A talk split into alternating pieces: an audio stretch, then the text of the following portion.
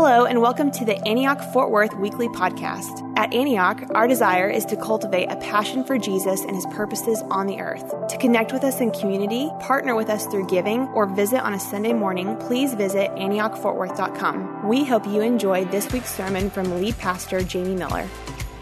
Open your Bibles, if you would, to John chapter 1. John 1, verse 19. I want to read a few verses. I'm not going to read the whole section, but I just want to kick things off with John the Baptist, and I'll tell you why in just a moment. Lord, bless the reading of your word. Verse 19 down to about 23. Now, this was John's testimony when the Jews of Jerusalem sent priests and Levites to ask him who he was. He did not fail to confess, but confessed freely, I am not the Christ. They asked him, Then who are you? Are you Elijah? He said, I am not. Are you the prophet? No, he answered. Finally, they said, Who are you? Give us an answer to take back to those who sent us. What do you say about yourself? John replied in the words of Isaiah the prophet, I am the voice of one calling in the desert, make straight the way for the Lord. Amen. So the reason I wanted to start there is because all four gospels All four gospels start with John the Baptist. Every, each gospel starts with John the Baptist, and there's a reason why. John is the, the bridge to the story. He is the connection point to the story of God, to the story of Israel, to the introduction of Jesus. And you can't understand Jesus without understanding that he's a part of this story of God. He's a part of this story of Israel that we also find ourselves participating in as well. And so we're continuing this series called 2020 Vision. And the whole point of this thing is that we would learn to see clearly by looking to Jesus. That's, that's the point of this series. We learn to see clearly by looking to Jesus because He is the light of the world. We can't see in our darkness apart from Jesus. So broken record. It's just going on and on and on and on. When you hear me talk, you can't see. You think you can. I think I can, but I can't see apart from Jesus. The only things I've ever really seen, the only things that ever really mattered was because I saw Jesus. So he is the light of the world that shines in our darkness. He helps us see. He helps us live. The light, it's the, and that's part of the gospel. The gospel of the light of the knowledge of the glory of God in the face of Jesus Christ. That's the gospel of light. The second piece we talked about last week is he's the life of the world and that we are spiritually dead apart from him. And we have this incredible tendency toward dualism to just kind of spiritualize things and not bring it down to earth. And Jesus is bringing heaven to earth. He's bringing those things together. And we'll talk more about that. But the promise then is life for death. And today it's Lord of the world. And it's a word, word for us as a church for 2020. For 2020, Jesus is Lord. That's what we heard is the Lordship of Jesus Christ. We need this word like never before in 2020. As we get ready to go through the election season and all of that, just may your first allegiance be where? Jesus Christ. I mean, come on. I mean, that's, we are citizens of another realm. We are citizens of heaven. We are ambassadors from there to here. And that's what's coming here is the reign of Jesus Christ in fullness. And it's a, it's a truth claim. To say Jesus Christ is Lord is to say Caesar is not Lord. Is to say the president, you guys need me to fill in the blanks, don't you? Is not the Lord. Jesus Christ is the Lord. And we're all we're all living towards something right now. We're living in that or we're living toward that or we're not living toward that. And I, I was skimming through an old book by Andy Stanley called The Principle of the Path. And basically it's a, it's a 150 page book, but he just says the same thing over and over and over again, which is basically the path on which you find yourself will de- determine the destination upon which you reach. Let me say that, try that again. The path you're on is where you're going to end up. I shared that with Hannah on Thursday afternoon. She goes, Whoa, baby Yoda. it's not complicated. You're going to end up where you're walking. And so that is profound. We, we think, well, yeah, duh. But then we look at our lives, and the point is following Jesus. The point is following Jesus. And that's the point for us in the series. There's something so radical and world changing that happened in the life, ministry, death, resurrection, ascension, and the ultimate return of Jesus Christ. It's, it changed everything. Reality is changed for us because of Jesus. He is our truth, the way, and the life. And each week we're helped by a little different take on the gospel. And this week it's the gospel of the kingdom of God. Matthew 24 verse 14 says, And this gospel of the kingdom will be preached to all nations and then the end will come. And, and specifically, when we say, I mean, for us, for 25 years, this has been a word for us about the gospel of the kingdom, that we would be a light and a beacon for the gospel of the kingdom. And a lot of times you come in here and you go, wow, what is this life that I'm experiencing here? It feels different. And part of it is because we've been wrestling through this and in the American, even church culture, to preach the gospel of the kingdom is a different thing. It's to say, it's not just put your faith in Jesus, get your sins forgiven, and you're eject. You're out of here and you go to heaven one day. And I'm, I'm not minimizing that, but that is such a truncated version of the gospel. When you think about Jesus Christ being the Lord, that you, you leave one kingdom and you come into the place where he reigns, out of darkness into life, out of death into life. It's just, it's mind blowing. That's, that's what we've walked into. It means that there is a king who reigns and his kingdom is where he is reigning. And so he, it's a call for us to enter in.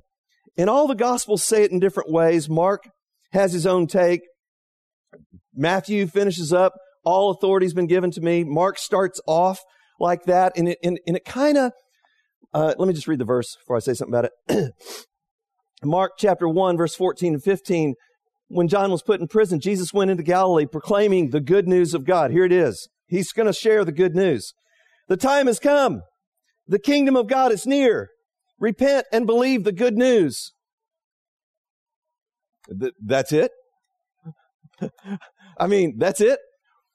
What kind of story is going on where that makes sense? And that's what we as modern 21st century Christians in America, in, in a place where we've heard the gospel a certain way, how do we get that gospel, the gospel that Jesus announced about the reign of God, to make sense in our lives?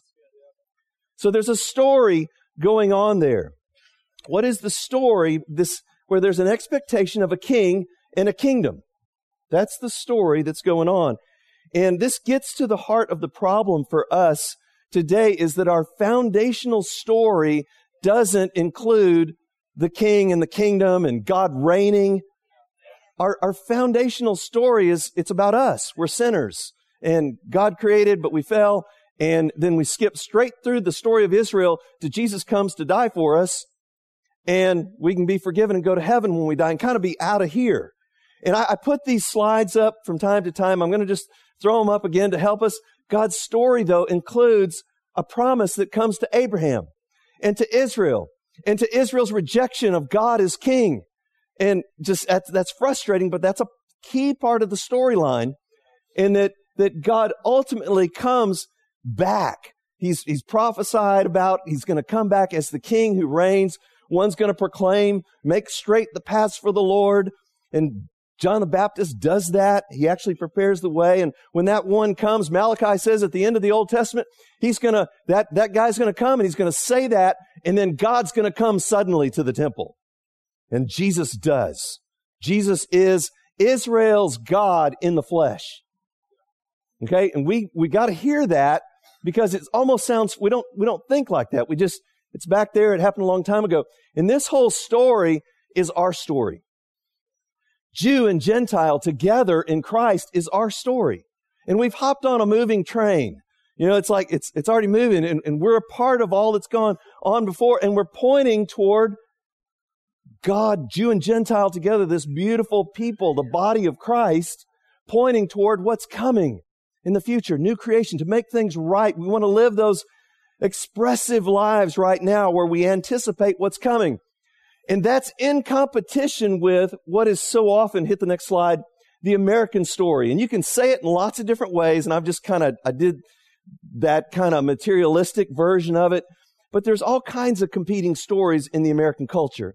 And it's so easy for us to just kind of do the American story and maybe salt a little bit of Jesus on it along the way versus orienting life to the story of God, to Jesus reigning in our lives. And it's, it's a, it's a, just a different way of us seeing ourselves as Americans, as Christians, as followers of Jesus, where Jesus is King and Lord and He reigns.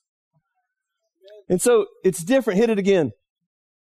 So I'm just putting this in contrast. The gospel of my personal salvation, and it's just, it's just about me. That so fits our culture, doesn't it? An individualized, privatized, your very own personal salvation. You know, and that's the way we kind of sell it. But when we do that, it makes following Jesus, discipleship, life in the church, God's plan to redeem the whole world like add-ons, like maybe an optional 601, 701 graduate class if you're really serious about following Jesus.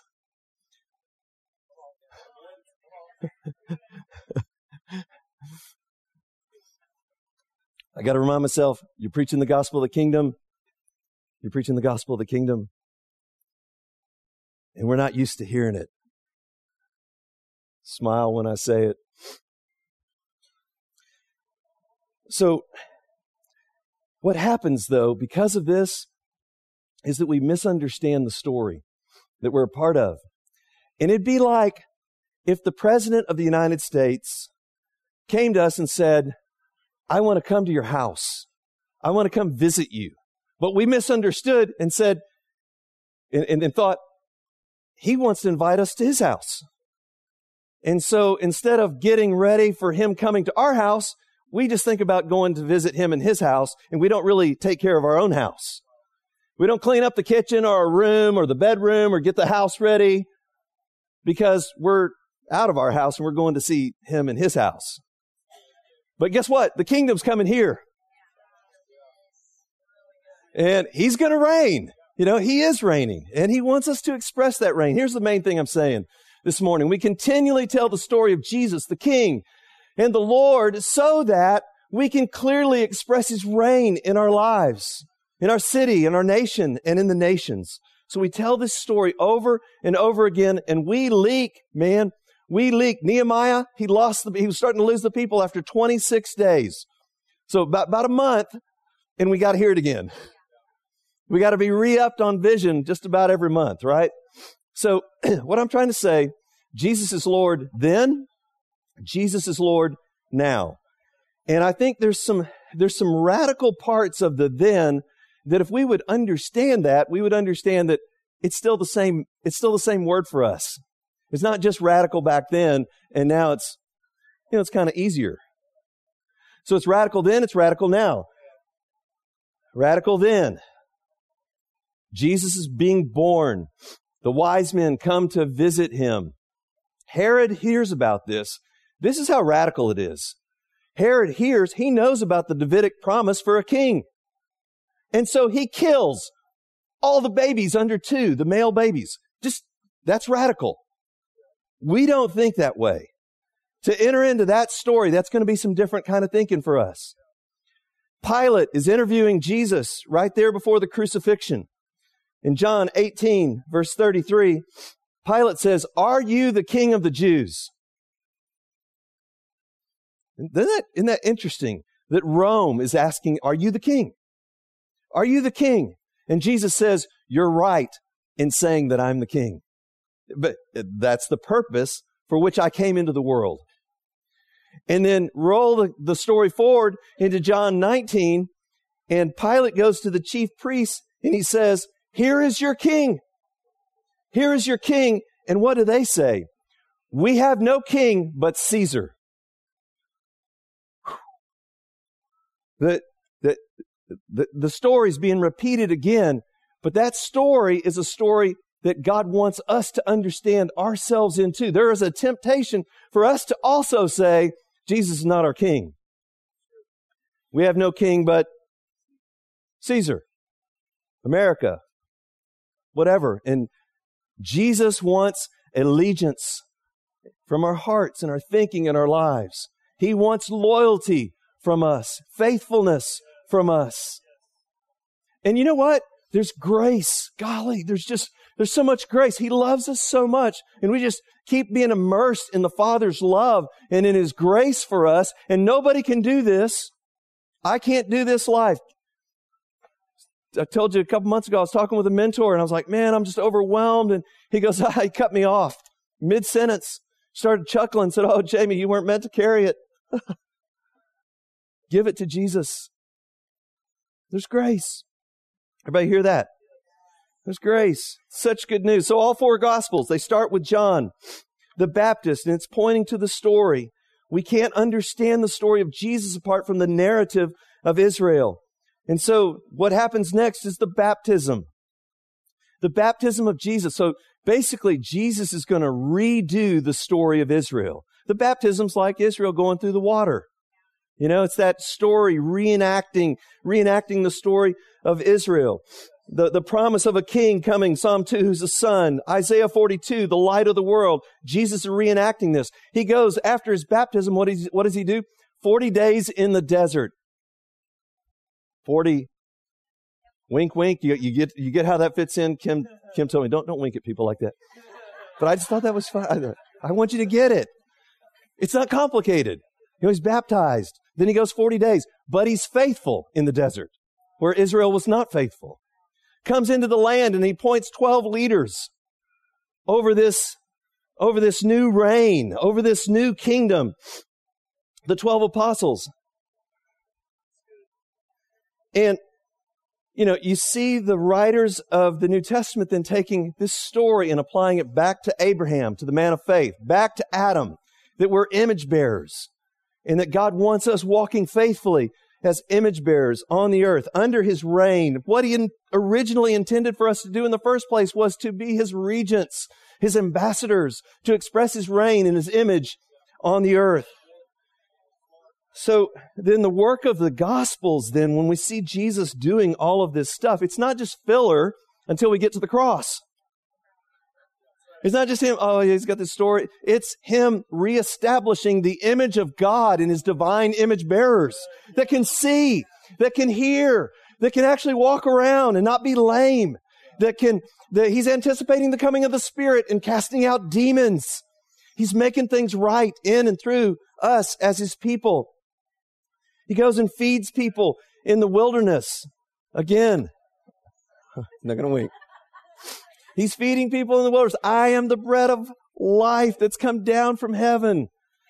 You know, it's, he's reinterpreting, he's reenacting uh, Israel's deliverance and Israel's story. And then a Sermon on the Mount, man, I mean, this is good news. Anybody who doesn't think they can do it, you're a perfect candidate for the kingdom of God. Blessed are the meek. They'll inherit the earth. It's just, it's such good news, such good news. And gets to the Passover and he says, this is the way it was for 1400 years, but what I'm about to do tomorrow is going to reinterpret the whole thing. And from now on, when you do this, remember me. Wow. That's mind blowing. And then you get to the, the cross and the resurrection and, and you get to Acts. And in Acts, I just want you to see this. This is the message they were preaching. In Acts chapter 1, Jesus is there. He's resurrected. Verse 3 After his suffering, he showed himself to these men and gave many convincing proofs that he was alive. He appeared to them over a period of 40 days and he spoke to them about the kingdom of God. That's what he talked about. It's the reign of God on the earth. So they said, Are you going to restore the kingdom at this time? Verse 6. He said to them, It's not for you to know the times or dates the Father set by his own authority, but you'll receive power when the Holy Spirit comes on you, and you'll be my witnesses in Jerusalem and all Judea, Samaria, and to the ends of the earth. Now, the context here is the kingdom message. It's not just that we witness to Jesus, He saved me from my sins. It's we witness to Jesus. He saved me from my sins, and He's the Lord of the world. He's the King of all kings. He's the Lord of all lords. That's who Jesus, that's the, the witness we bear to what He's done in our lives and His reign in our lives. That's how we bear witness. That's what that means. And you, you, can just track this story all the way through Acts. I'm just, I hit a couple highlights here in Acts chapter 8, verse 12. The gospel goes to the Samaritans, and they believed Philip when he preached the good news of the kingdom and the name of Jesus Christ, and they were baptized then, both men and women. Over in Acts chapter 17, in case you're wondering, wondering, uh, just, I love this because it just makes it clear what they're doing. There's a riot in Thessalonica, and Paul and Silas had come in, they're preaching Jesus. Jason, and so they, they've got this riot going on. These men have, have caused trouble all over the world, and they've come here now, and Jason has welcomed them into his house. They are all defying Caesar's decrees and saying there's another king, one called Jesus. So, I mean, that's how they're describing what's going on. Hey, these guys are saying there's another king besides Caesar. Now, just let that sink in because that's at the heart of how we are called to understand the gospel. That we have a new sovereign. We have a new Lord. And He trumps every, He's the, tre- just, is there any treasure that's greater in your life than Jesus? That's, that just cuts to the heart of it. Have you believed that Jesus Christ is the greatest treasure in all of life? I, I think that helps in America because we drive past a church and therefore I must be a Christian. It's when did Jesus become the greatest treasure in all of life? That's the gospel of the kingdom. When did he start reigning in your life over all the other pursuits, over all the other things that you think are excellent, over all the other desires in life? He's number one. He's number one. He's number one. Like leading a cheer or a chant or something. So the Acts, how does Acts finish? The very last verse in the Acts of the Apostles, kind of an ongoing word here. Boldly, he's talking about Paul in Rome. Boldly and without hindrance, he preached the gospel, he preached the kingdom of God and taught about the Lord Jesus Christ. So what is he preaching? The kingdom and the Lord Jesus. That's what we're trying to do here today. And the letters to the churches it's just more of the same. It's more of expressing how do you live this out in a way that expresses the reign of God on the earth. That's what the whole deal's about. And this here is not peripheral to what God's doing on the earth. It is central to what God's doing on planet earth. It's not like medicine, entertainment, different areas of focus, the church. The church is dead center in what God's doing on the earth. And out of this place, we are called to touch the world. Check this out. He is head. Where, where's the focus of his reign? It's right here. He is head over all things for the church, which is his body. The fullness of him who fills everything in every way. It's Ephesians 1, 22 and 23. The focal point. I'm just, the focal point of the reign of God is the church. And we don't always see it that way. We're imperfectly trying to walk it out. It's, it starts and stops. It's, I blew it. I did that. I thought that. I went there. I shouldn't all the different things that we do in life that are part of being human. But by God's grace, He is doing something in and through us. That's why this, this message and proclaiming it this way, it's huge. And don't give up. Endure. Keep walking. Persevere. It's the message of Revelation, right? Don't give up. Even though you live in a Babylon kind of place, don't give up. Keep going. Be faithful to Jesus. Keep going. Maintain the word of your testimony. Trust in the blood of Jesus Christ to forgive all sins. Love not your souls unto death, and you will overcome the enemy. You will be overcomers. But know this He does reign, and He has all authority, and He has made us, Revelation 5:10, to be a kingdom of priests, a kingdom and priests to serve our God. And we will, he says, reign, not just in heaven, but on earth. Heaven and earth together. Heaven expressed on earth by us together. So, Jesus is Lord then. I'm just trying to share some of the stories so that we get, you, you, tell the story and you go, wow, okay, what? Okay, they were, you know, I mean, I'm, I'm reading the Revelation stuff this week, and I get the news about this Nigerian pastor being martyred, whenever that was, earlier in the week, for his faith. Just being, I'm, whether I live or die, I'm, I'm standing with Jesus. He's got me. So Jesus is Lord now. It's radical then, and it's radical now. And, and again, His grace is radical. So much more radical than we know. I mean, again, remember, all of us that are tempted toward legalism, and, and I, I just get, man, this feels heavy. He came to you while you were in darkness. He came to you while you were an enemy and could do nothing to save yourself. That's like what he did 2,000 years ago is awesome for humanity. And so there is a call for us not just to be saved because of what happened back then, but to keep on being saved right now. And then to keep on being saved, to keep being saved to, to get our thinking and our hearts and lives in line. This 2020 vision then is to see clearly. Jesus is the light. Jesus is the life. Jesus is the Lord of all. and this reign, what does it look like? It's not power over, it's coming under. It's the cross.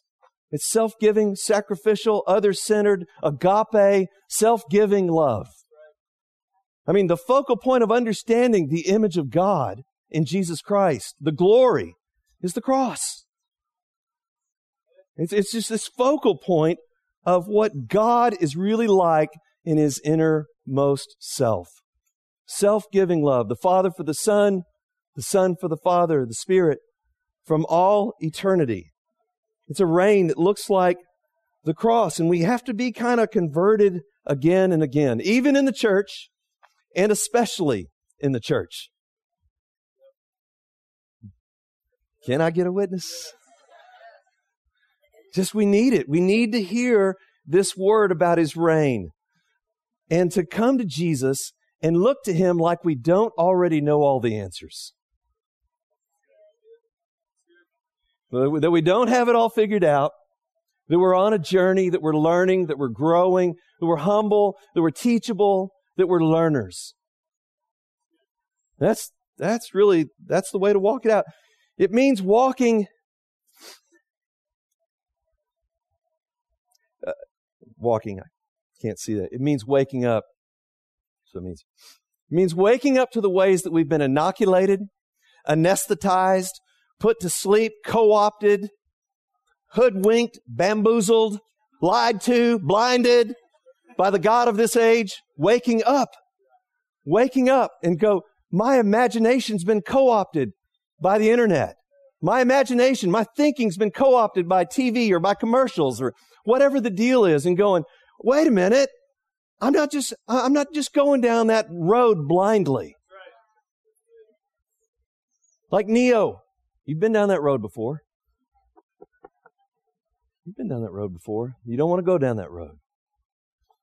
Sorry. I rarely do movie references. I'm sure I'll get some negative feedback. Sorry. But we've given in to other stories, other lights. And it means waking up, you guys. It means waking up to see where we're at on the world stage right now. And realizing that as the greatest superpower in the world, we're going to be much more like Rome than we are ancient Hebrew slaves out in the desert. That makes sense? And, and, wait, and wherever there's empire, you're going to have the gods of Mammon, the gods of Aphrodite, the gods of Mars, money, sex, power, thrives in empire because it's on top. It's, it's not at the margin like the early Christians were. It's in the center like Rome was. And what happened with Christianity about third or fourth century? Things kind of changed a little bit. I mean, just what if those gods were real? Mammon, Aphrodite, Mars. What would it actually look like in the real world? Just Think about that. It's not hard to imagine, is it? TV, internet, nationalism, militarism, things that take priority over Jesus Christ. And so 2020 vision then means seeing Jesus more clearly than ever before and following him by grace in his love in every aspect of life. I wish I could do all this perfectly myself, but I cannot. And it's just part of the foolishness of the cross that a sinner stands up and proclaims to other sinners the gospel of the kingdom. And just here we are, you know, 20 whatever years later that we just trying to walk together, encourage each other, help each other, say you can do it, love each other. And so we preach to each other and our world with tenderness and kindness and love. I know it's quiet this morning, but it's with love. I mean, if we don't, if we can't do it with love, it doesn't matter. You know, it's just loud. I mean, and I, really, really, 2020, if you're going to say something, say it with love. Say it like you'd say it. If you're going to do it on the internet, say it like you'd say it to their face. With love and tenderness and kindness. The way of Jesus. I think that's what's so powerful about Jesus. Like he had hard things to say for people, but then for the sinners, man, it was just like love. Just said, I love you. You know, go and sin no more. Healing. And then what that means then practically is, and it's going to affect the way I do marriage and do my li- life with my wife. It's going to affect the way I do life with my kids and the way I live life on my job when Jesus really reigns when it's not just a theory or I'm not just out of here, but He's wanting me to express, like it matters every single day. What we do and how we live and who we are and whose we are and how we think about things and our, just that our, our minds, our thinking, our hearts, our emotions, everything would get converted more and more and more. Who needs their emotions saved this morning? Who needs their thinking saved this morning? Who needs to be converted in your heart in a fresh way that Jesus Christ is the Lord? I need that. And I, I need love to mark all my thinking and my judgments because I can't love people and judge them at the same time. And this gospel of the kingdom will be preached to all nations, and then the end will come. We're believing and we're following this Jesus who is the King and the Lord and we're pointing to Him and we're bearing witness to Jesus. And we are saying that Jesus Christ is the Lord and He is the King and He is the greatest treasure in all of life. And I just invite everybody to let's just put a stake in the ground today and say, again, this day, January 2020, I'm going to follow Him by grace. I've just been, I've been undone. I've tried, I've gone down that road and I want to keep following Jesus. And we're, we're either on it or we can readjust to it. You guys, this is for everybody, right? So stand up. Responding to God this morning.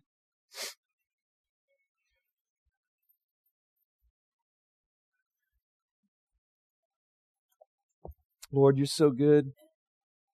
We give you praise. And you know, part of really treasuring Jesus is falling in love with him again.